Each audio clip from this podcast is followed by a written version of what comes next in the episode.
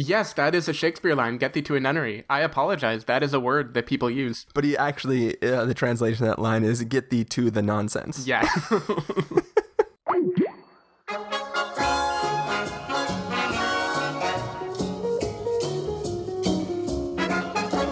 Jak to nigdy, jak to nigdy, nie wiadomo czego trzeba, by niemądry przemóc wstyd. Czasem słowik albo księżyc komuś pomógł, a nam pomógł. Hello, everybody, and welcome to the Spoiler Warning podcast. This is review number 314 with our review of Ida. I'm Christopher Schnese. I'm Carson Patrick. No. there is no Carson Patrick today. I'm Stephen Miller. Oh, Stephen. And if you're joining us for the first time, the Spoiler Warning podcast is a weekly film review program. Each week on the show, we're going to dive in, debate, discuss, and argue of the latest film releases coming to a theater near you. As we said before, um, A, Carson, well, we didn't say it before, but Carson's not with us. He'll be back next week. Um, but we are continuing our trend of VOD releases. Uh, in the feed before this episode, there was a review of The Congress, which is available on iTunes right now and probably lots of other channels. And uh, this right now, we are talking about the film Ida, which this is the official like regular digital release, right? This isn't like one of those day and date releases, theaters and digital. This is like equivalent to the D- DVD release. Is that correct? I I don't know. Yeah, I think it is, but I don't think it ever made. If it was ever in theaters in the U.S. beyond the festival circuit, then I certainly didn't see it. Like, like it must have been New York and L.A. only, if Okay. at all. Um, yeah, because technically the date on IMDb for this is 2013, which Yeah. means that's probably when it first hit the festival circuit. Um, but then it's May of 2014. I don't know. I, I, for all intents and purposes, like most human beings couldn't see this movie till till this week. Yeah, but now it's now it's obviously available. But also, by the way, reminds me, um, I like literally a couple days after we posted our review of Frank, Frank appeared on iTunes for VOD. Um, So like, if you listen to that review and you want to check it out and it's not playing anywhere near you, you can go right now and rent that on VOD. So mm-hmm. just just a little. which is crazy. I I feel like more people are adopting this VOD immediately type of model. Because I I was looking at iTunes new releases, and there are so many things that I saw in theaters in the last like month or two that are already on VOD. Yeah. And and some some of them are like you can rent it on VOD now, but you can't buy it yet until mm-hmm. like a certain date and things like that. But yeah, I mean, I, I personally love this, being that I live in an area which doesn't always get these limited releases. I mean, if if if I can drive there, I would prefer to see this in or any movie in a normal theater. But like, given that I can't half the time, uh, these things coming out on VOD are awesome. So Yeah, and I'm I'm just happy that it's let us weather the August September storm of of movie releases. That is true.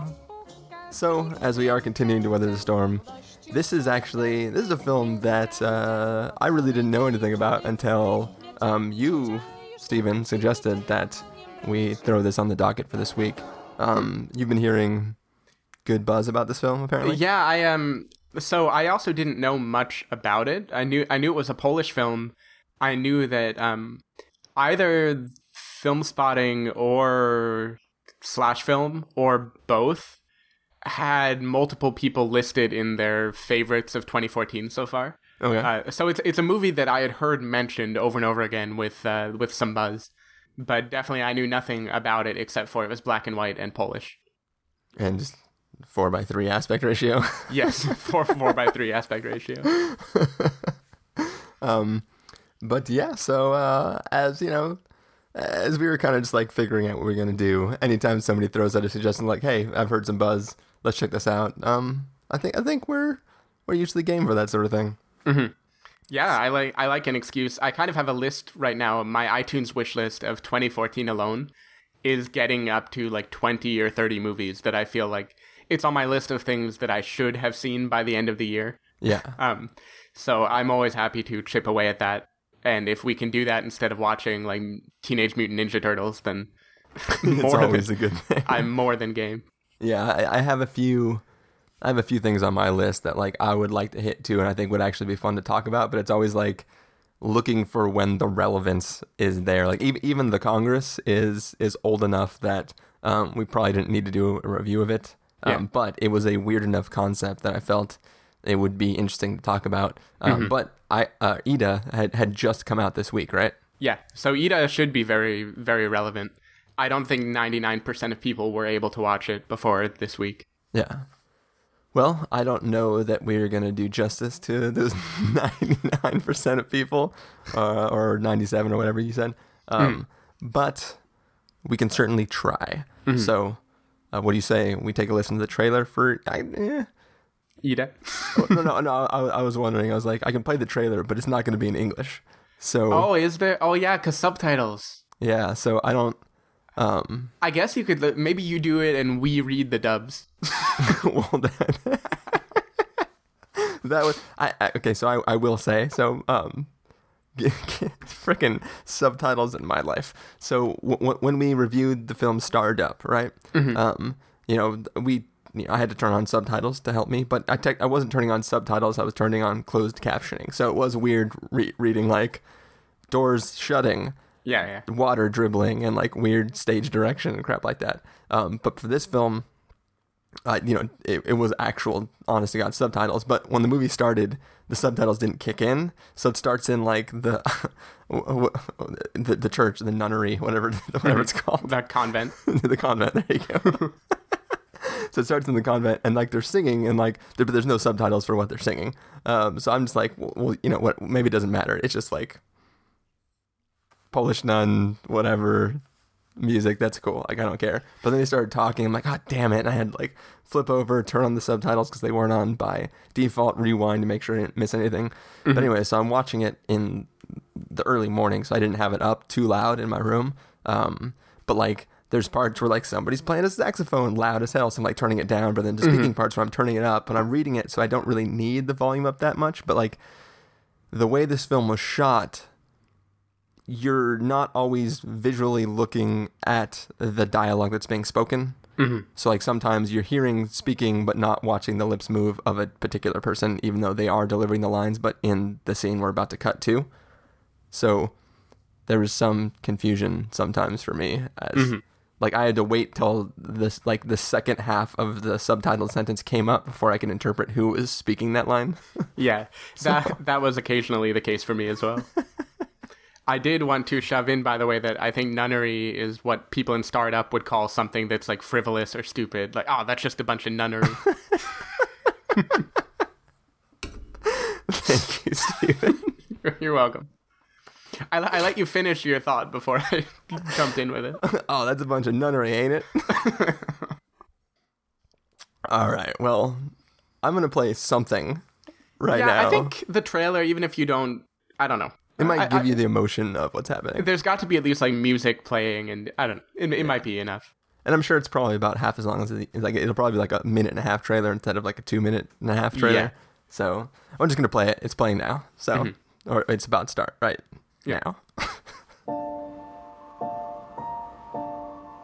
Nazywa się Wanda Gruz. To jest jedyna siostry krewna. Powinna ją siostra poznać, zanim złoży śluby.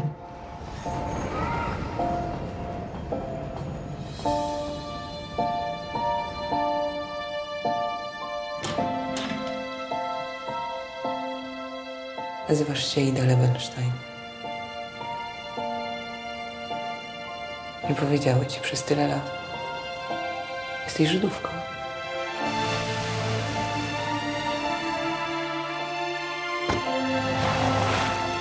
W domu kiedyś mieszkała nasza rodzina. Tu nie mieszkali żadni Żydzi. Oboje wiemy, do kogo należał ten dom.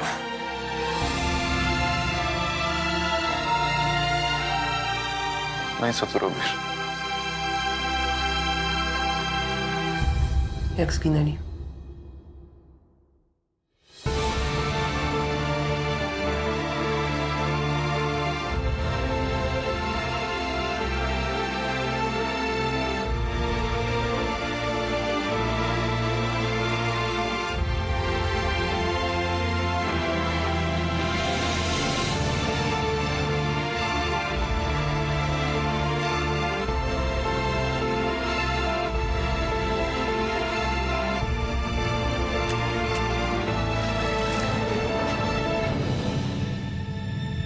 Kim ty jesteś?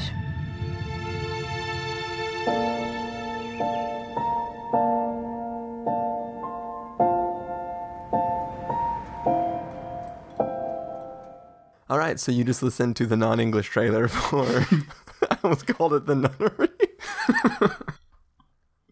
Get thee to a nunnery. Oh, I think that's actually a real word. I think Shakespeare said that okay, so yes, that is a Shakespeare line. Get thee to a nunnery. I apologize. That is a word that people yes, use. Yes, but he actually uh, the translation of that line is "get thee to the nonsense."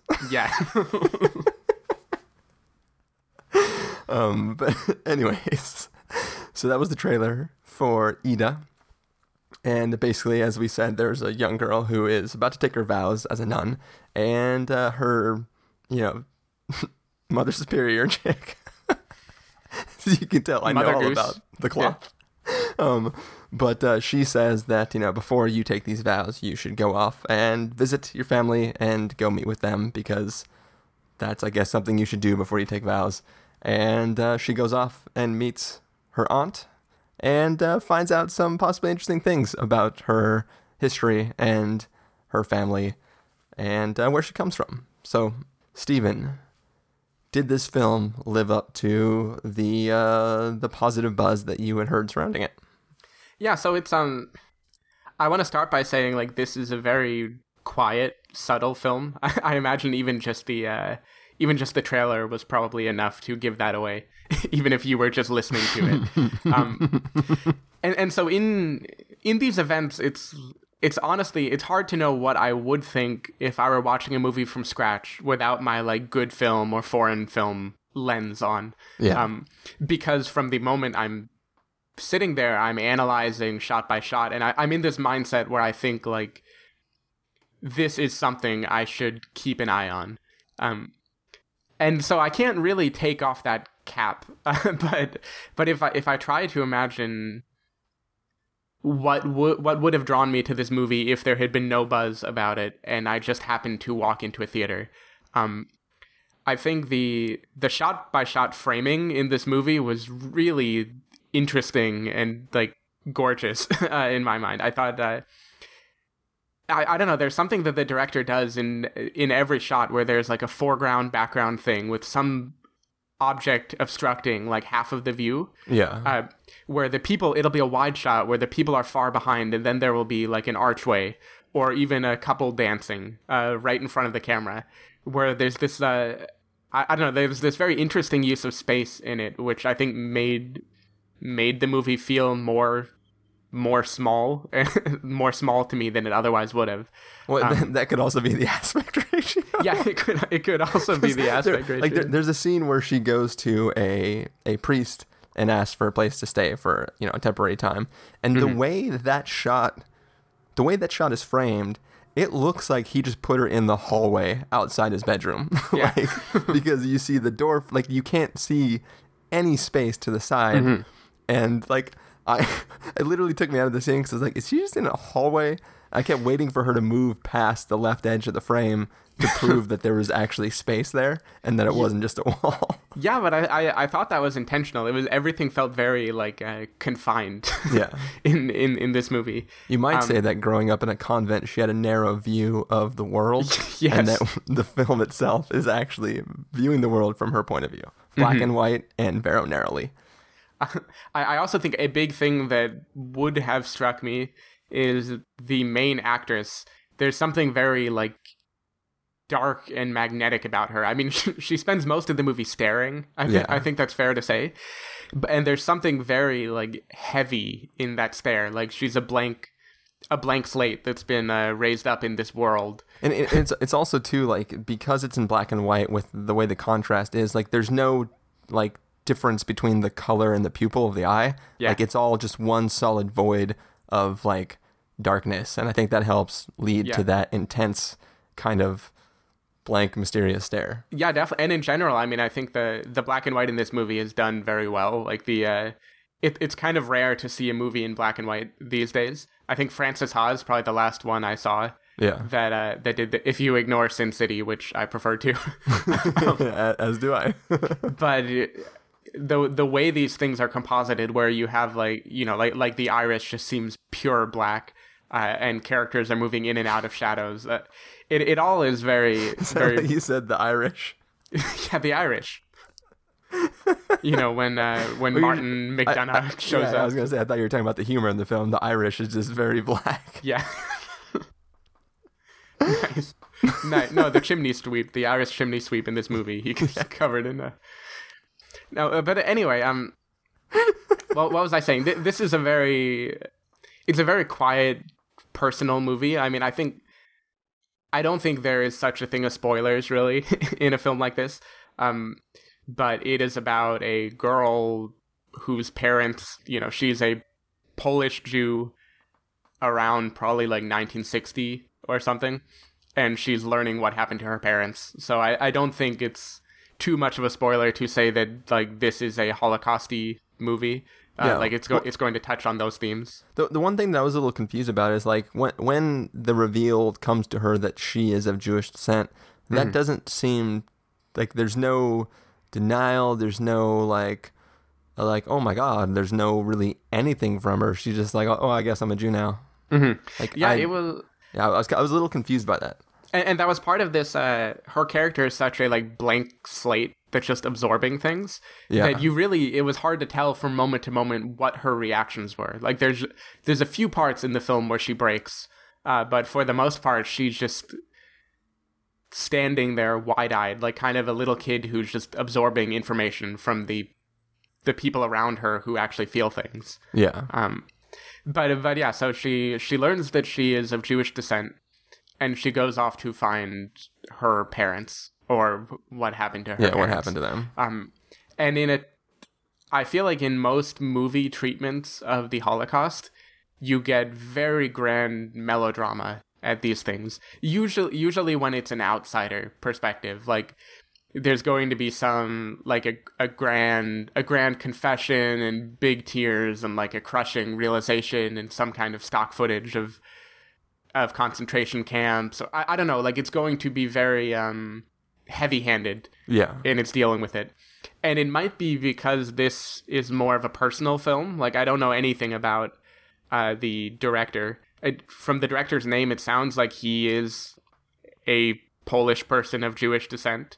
Um, and I know in the Holocaust, like ninety percent of all Jewish people in Poland were killed. It was like by far the most hard hitting of all the places. Yeah. Um, so there's some there's something to it where it's much more just about about her learning that there is this dark, sad world out there, and and trying to come to terms with who she is. Like, is she going to continue to be this Polish Christian who hides herself away, or is she going to see the world for all like the highs and lows that are in it?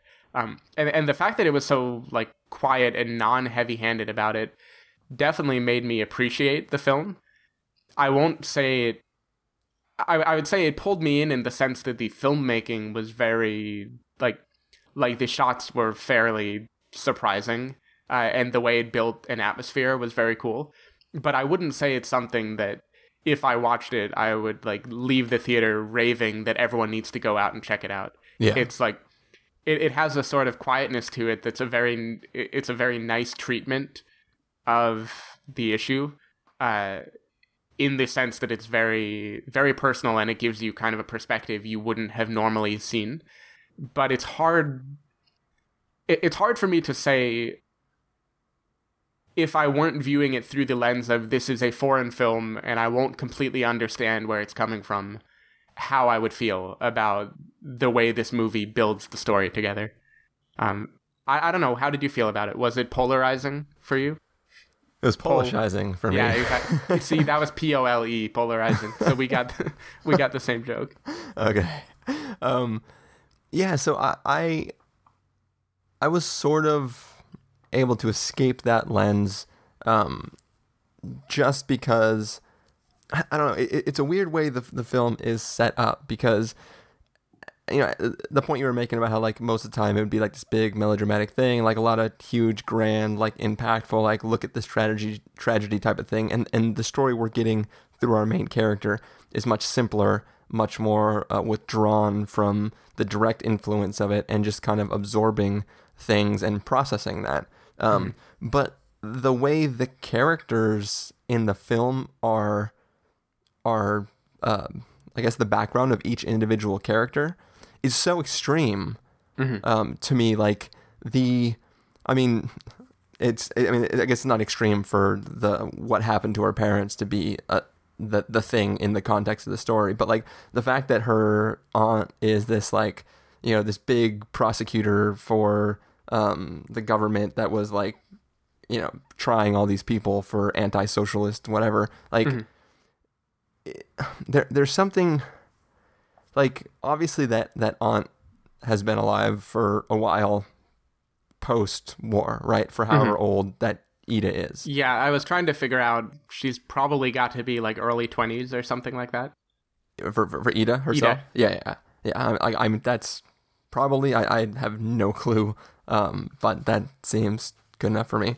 Um, but to me, it just seems weird that like that the aunt has waited this long to do any of this but like to do any of this investigating into what happened to her sister. Um but i mean part of that is because her backstory she has regret related to the situation in which she left them. But um it yeah i i don't I, I did I, I got the sense that Ida's presence was kind of reminding her of something that she had been shoving away Yeah, for I- a very I- long time. Because there is a scene in a bar where she's kind of saying as much yeah towards the end. as i was saying it i was starting to like because based on you know the photograph of the boy where Ida's like, "Oh, I had a brother," and she's like, "No, you were only child." Um, if I take that into context and her spending time with Mm-hmm. Ida, then there's some like transferal of significance that I would as- I would assume would come No, about. so- but but still, I, w- I would definitely say that the character motivations in this are very subdued. Like Ida is, of course, the obvious example because for most of the movie, she is just kind of walking around and asking questions. But it's very rare that you feel like it's very rare that you feel like there is some kind of moderate person inside who is motivated to do X or Y. Yeah, Um, and it, it, it's weird too because like she, so I mean, I'm gonna, I'm gonna like do some weird things here, but um, so in the Hobbit, right? Wow. Okay. just, yeah. just, just stick with me. Uh, yeah, so, I'm there. Uh, so Bilbo is uh, he is not an adventurer, right? Like in the same sense that the dwarves and like everyone else is. Like it's it's crazy for him to be going along with them because he's just not cut out for that sort of thing. But the, but and, and I'm talk, talking about the book, not the movie. Um, so in the book, the story is being told from Bilbo's point of view, but he is constantly being like knocked unconscious and then sees the end of what just happened, right? So, you know, a bunch of things show up and start attacking everybody. He gets knocked out, um, and then he wakes up and everyone's okay. That's that's kind of like the repeated theme in that film or the, in the book, right? So in this, we sort of are seeing a s- we're- it- it's almost like a similar thing, but instead of her getting knocked out, she goes like, "I'm gonna wait outside," and she leaves, and we don't get to see like. So if you if you were just walking by and you saw Ida's aunt talking with people in a house, you'd be like, "Man, that lady's kind of like she's kind of an asshole. Like, why, why is she being so mean to people?" Um, so but like in the context you know why like Yeah. because it's pretty terrible things happened and like there's yeah yeah it's not good um but ida is ex- she's coming with her to find the truth about what happened to the parents that she didn't know anything about a few days previously but then she's constantly leaving during the scenes that would justify the behavior the aunt is going through and it's it's kind of I don't know. There's something. So like the aunt is going through her own arc, but we're not watching it happening. We're just seeing it after it happens. Um, And I, I don't know. It, it was it was a weird choice to me to have Ida keep walking away from the events that were taking place. And not like storming off for anybody who hasn't seen the film that's listening to my words right now. Like she just goes like, "Oh, I'm gonna be out here. You keep having it- the conversation." it- it's kind of this decision to detach from the emotions of the film. yeah, Uh, like where where it could have turned into you know very clear drama and emotions at any point, and there are a few key scenes in the movie where characters do kind of unload everything, uh, but for the most part, yeah, the director decides to keep keep Ida and us who are following Ida most of the time in this kind of weird this place where things are happening and they're not really resonating. It's just like, well, this this is how things are, and the moment I'm going to get the human element, then I'm going to leave leave and go outside instead.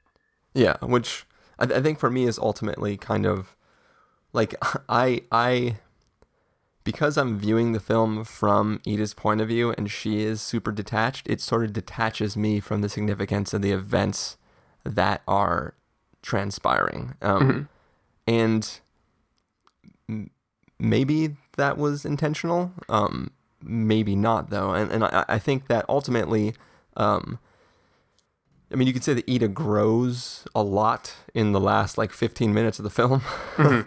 and to me, they're the, the the statements that are being made about like the causing of her growth seen like because you know she's she's grown up in a convent she hasn't even seen parts of the world that she doesn't even care about like there's a scene where they're driving in the car and her aunt says like have you ever had like you know evil thoughts about being carnal with a man or something like that? And she's like no. Like, and then and she's like oh well you should try it before you do your vows. Um and i'm assuming in that context she was saying you should try thinking about it before you do your vows not actually try sleeping with a man. Yeah, Um, yeah. though who knows, her aunt could have been saying that too. But I'm just I'm just erring on the side of you should think about it in your head. Um, So at the end of the film, where like you know she's progressing on these things, like I don't see the one to one between the events she half watched over the course of the film and the sudden progression into reevaluating her stance on a lot of things. yeah. I mean, I, I, I think there's one event in particular that is what snaps her in, into Well, behaving. snap somebody. Yeah, yeah, it snaps somebody. Um, and yeah, I, so I feel like the the character. I mean, you know, she's coming from a convent, Yeah. and the whole way that so she got starred convent- up. Yeah, yeah, she got starred up, uh, but Oh, that's convict. yeah, the the whole way. Uh, the whole way that the convent is kind of set up in this movie and in many movies is as a like a very quiet detached you know people are chanting and doing the uh what what you, genuflecting uh you know making the cross motion and doing these kind of repetitive tasks where you you never get the sense that they feel what they're doing like Yeah. like a convent does not look like a uh like a church in Georgia or something like singing praises and dancing. It's it's very much just like a we believe this and this is this is what it is and we what we feel is irrelevant to it. Yeah. Um and so this whole life is supposed to be very insular, right? Of not of pushing away feelings and pushing away desires. Um so I can see why she would be so detached from what is going on, but I can't say I see why the transformation would be binary the way that it is. yeah. Um, And do, do you also think that there's that there's a sense that the other women in the convent know she's of Jewish descent and somehow I Like- I think so. I I think that's supposed to be why they, because she's about to decide to take her vows Yeah. and become, you know, a nun. I, I assume it's like an Orthodox nun or something. yeah Um, and before she does this, I imagine they think she, in particular, as a person of Jewish descent yeah who has had much happen to her, will want to know. yeah before will you want to know her to be a heritage before she, yeah, before she vows it away. Then she should know what her heritage is that she's kind of denouncing.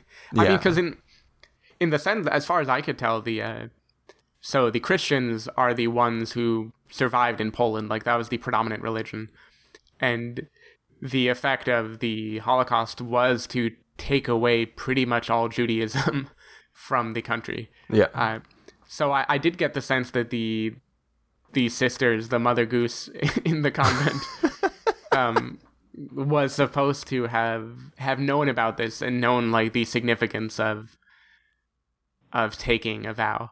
Um, but it, it's unclear to what extent they knew what had happened, other than just knowing where she had come from in the most vague sense.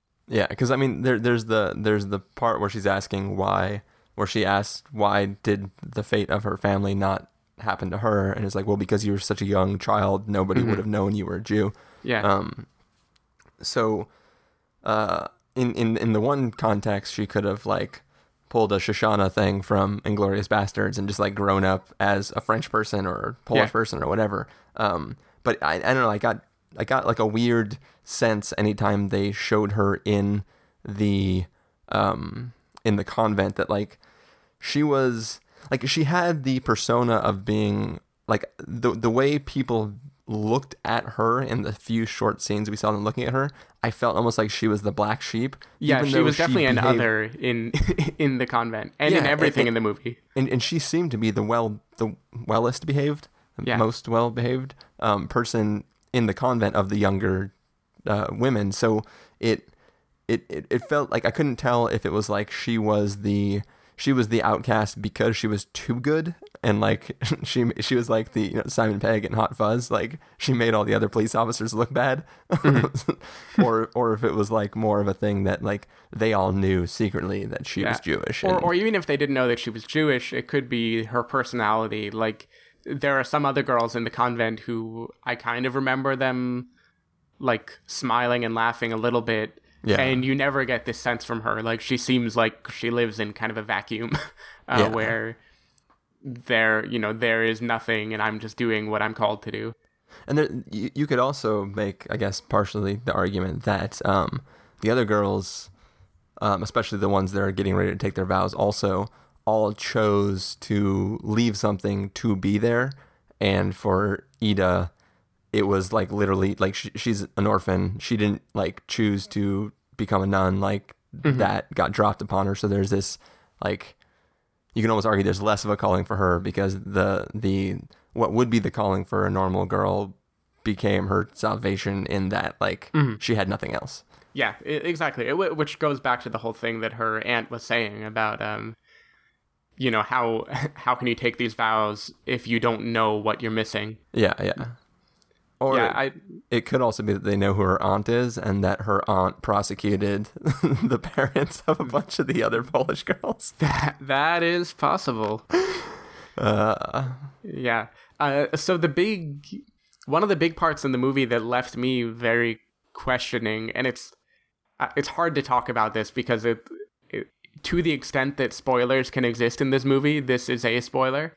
Um, but when she learns the circumstances surrounding her parents' death, um, I was very unclear on the the motivations of the perpetrator yeah. um, because in one sense it's this like and and part of that is just maybe i don't know the history enough to know like if people were under pressure uh to do this uh but there but there's this sense that there's a family that wanted to help help her parents and then something happens that turns it and it I, I don't know, like I, I could paint it as just being greedy, like wanting their property, but that doesn't seem to do justice to the behavior of the character. Well, we we also find out over the course that there's the there's the well, I get into too too. I mean, it's gonna be pretty spoilery, but like yeah, there- but I, it doesn't really matter. I yeah, think. there there's essentially two people, two males who are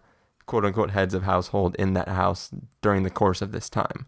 There's the person who would be the grandpa, um, and then there's the one who would be the dad um, of any children who are born into that family.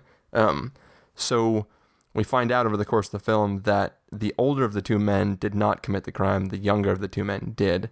So I could see, since that that man would have been, since the one who actually did the crime would have been probably about Ida's age Yeah. at that time when all this happened, I could see a scenario in which the father was hiding, um, you know, hiding Jews, uh, but the son was really fearful that, well, a may have actually bought into the you know anti-Semitism, and two would have feared for the family for if they got caught. Yeah, uh, and and the, the the latter is the sense that I got because Yeah. I did look up after, and apparently there was an an edict in Poland that said anyone caught harboring a Jew, everyone in the family would be put to death. Yeah. Uh, so it could be this sense of a person getting fearful at the last minute, but still, it's just the I don't know the behavior of killing versus just forcing them to leave is what I don't understand Yeah. especially because there's at least one act of mercy that does occur in that moment, uh, which is why Ida still exists. Yeah. Um, I don't know. Yeah, I thought it was. I thought that was so. That was so curious that I felt like it had to be grounded in some truth, because otherwise I would not understand why characters would behave that way. yeah.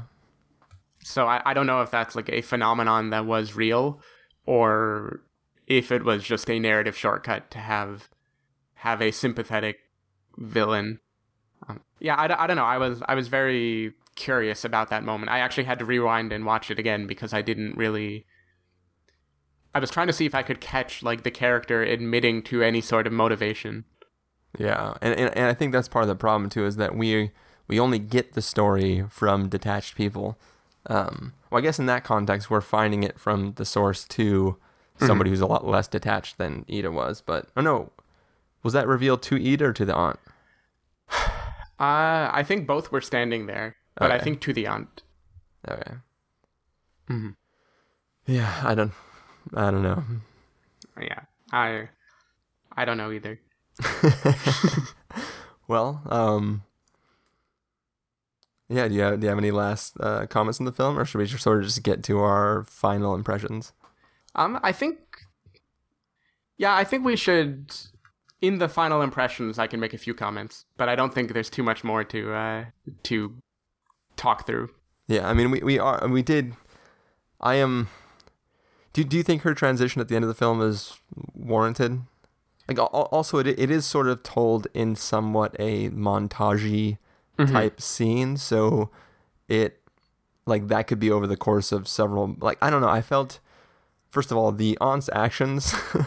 Yeah, I like I i- is it supposed to be that like she's been prolonged by this tortured memory of what happened and she's been like like like it, yeah, it could be she's prolonged by this memory of what happened, or by the knowledge that she is the harbinger of this information, and once she's able to pass it on, then then she's free to yeah, leave yeah, yeah. We're not spoiling anything, of course. yeah um but no but i think it's okay to spoil i did in, in that moment i didn't i didn't feel like she was a real character so much as like this is a dramatic arc that had to happen Yeah.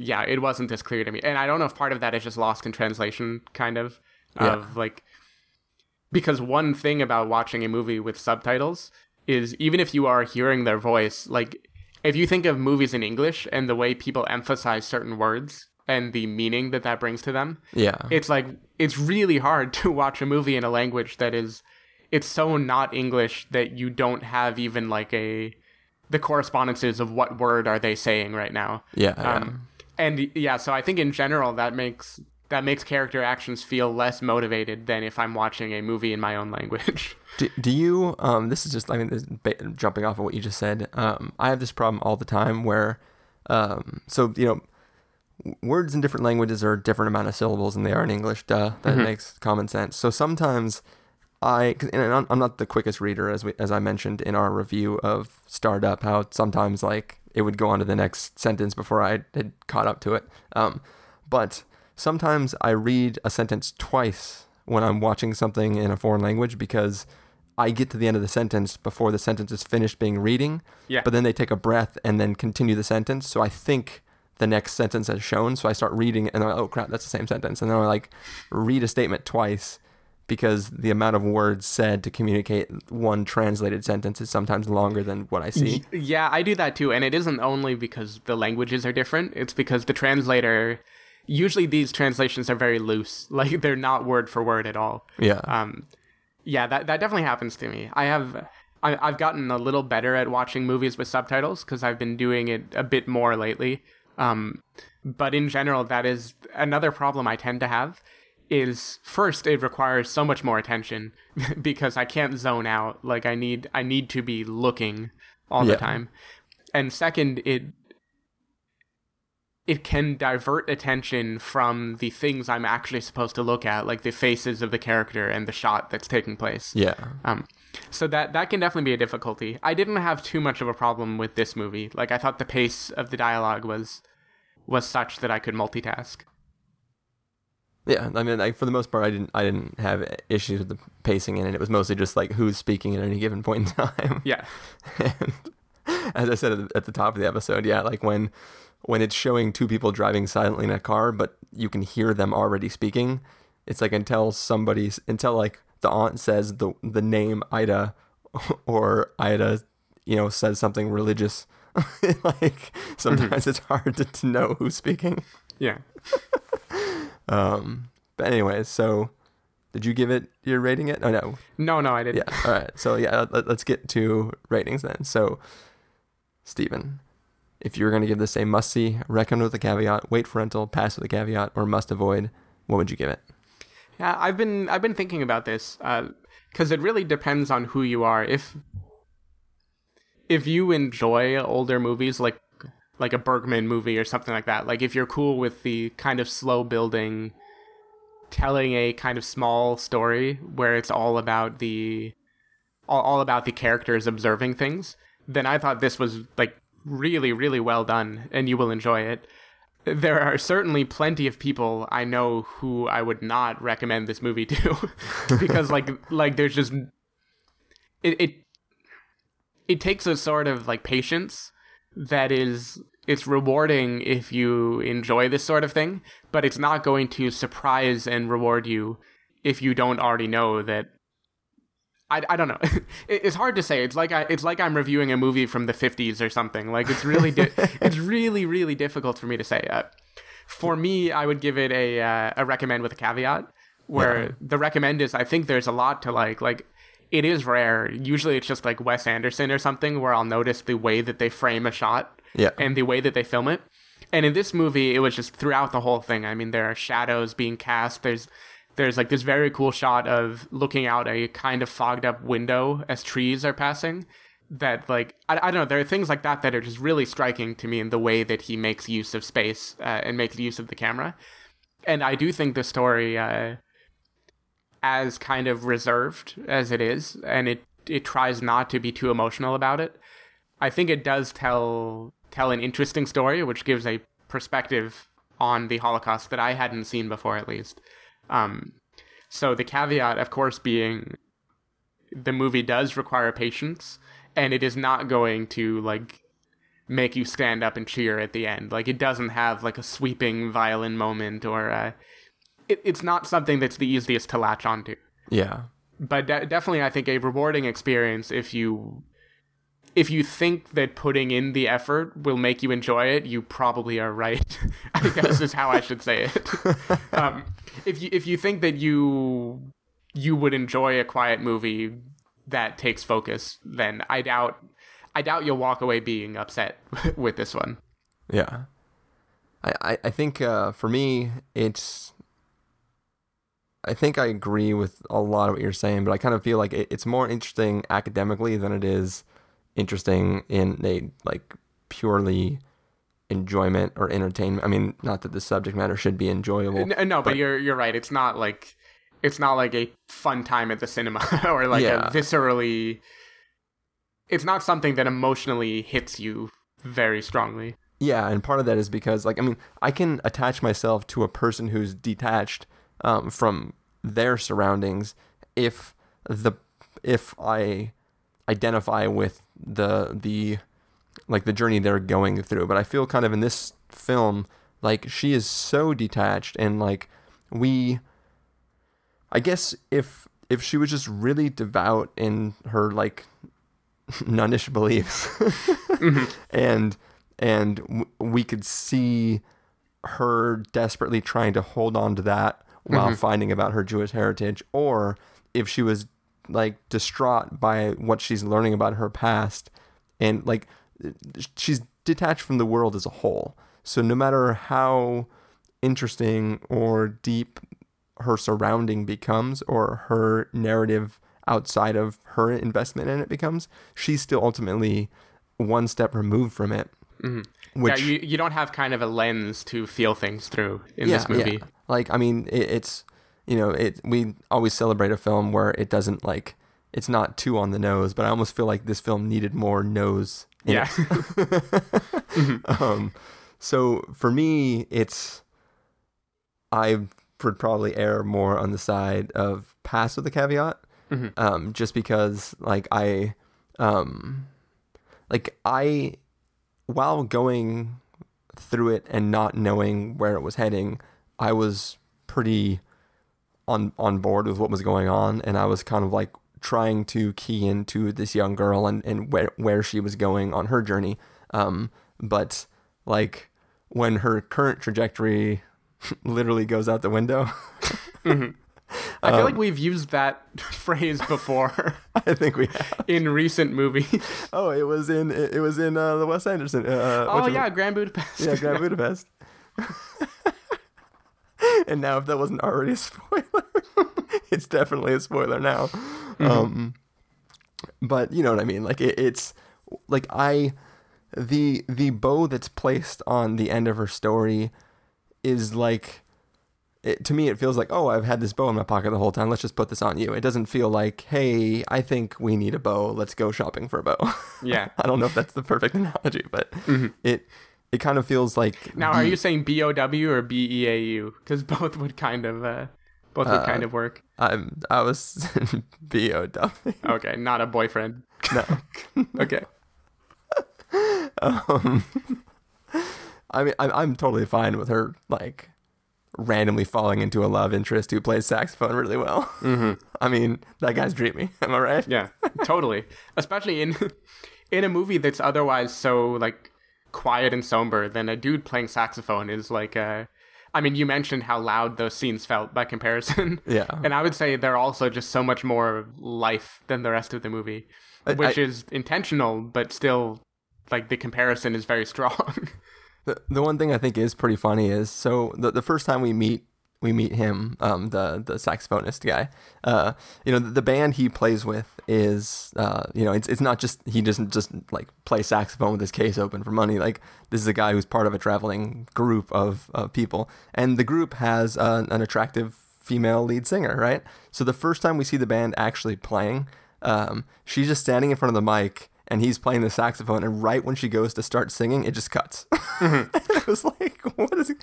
Which is fine because I guess in that moment she's keying into the saxophonist and we're supposed to be seeing the film from her eyes. But it's just funny Yeah. that like that like it was like uh in you know in the music video for like Weird Al's the the one Jedi song he sings on the one album um back when like the prequels uh, Star Wars movies came out. Yeah, Um, yeah. There's a scene in that music video where he's like sitting on a stool and he picks up on an acoustic guitar and he goes to strum it and then he just sets the acoustic guitar down.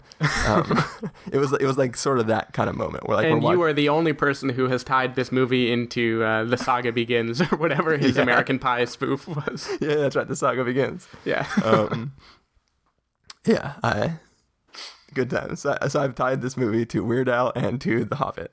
Yes. So it's kind of like Weird Al meets The Hobbit, I think, is what what Chris is saying. yeah, in black and white. meets Frances Ha. yeah. Meets Sin City.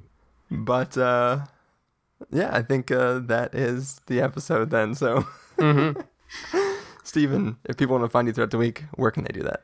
If people want to find me, they can go to twitter.com slash sdavidmiller or sdavidmiller.com. People can find me at ChristopherInRealLife.com or Twitter.com slash ChristopherIRL. You can find the podcast over at thespoilerwarning.com where you can get a bunch of the back episodes of the show. If you want to figure out when the episodes go live, uh, you can follow us at Twitter.com slash SpoilerWarning or like us on Facebook at Facebook.com slash The SpoilerWarning. If you want to get a hold of us directly, you can send an email to fans at thespoilerwarning.com. You can leave, uh, you can use the comment form on our website, or you can leave us a voicemail at 760-575-4TSW. That's 760-575-4879. Um, I just realized that we didn't talk about music in the last episode. I forgot that part at the end. But anyways, music for this episode is probably coming from soundtrack to. Hey, at, at the very least, if there's no music, we can just play the trailer again. Yeah. yeah. or I'll play the saxophone for you. yeah. Is that a euphemism? No. No, unfortunately. It's not like Polish sausage, Did you say unfortunately? unfortunately for you. oh, good times. Hmm. And on that note, hmm. I think I'm gonna end this episode with some Yanni or some Kenny, Kenny G. I always Sounds forget. I always forget which one plays the saxophone. Well, Kenny G definitely does.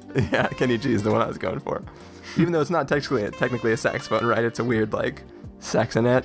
Yeah, I think that's just what an alto sax is, but I'm not sure. yeah, I, I don't I don't know what there. You think I would know that I took like six years of band? But Yeah. I, I, I don't know reed instruments and I don't know Polish films. I, I don't read too good. nice. Zing. Uh, well, we'll be back with a normal episode. Carson will be back joining us. Uh, I don't remember what comes out next week, but A There will few, be more- thing, a few things, I think. Yeah. oh yeah, oh that's right. Is this the week where like we go from having nothing coming out to like 50 things coming out at once? Yeah, this is the week where we all just use our vacation hours to take a few days to go watch watch movies. Oh, good times. Mhm. Well, thank you guys all for listening. Thank you, Stephen, for joining me. Yeah, thanks for having me. And uh, we will see you all next week. Later.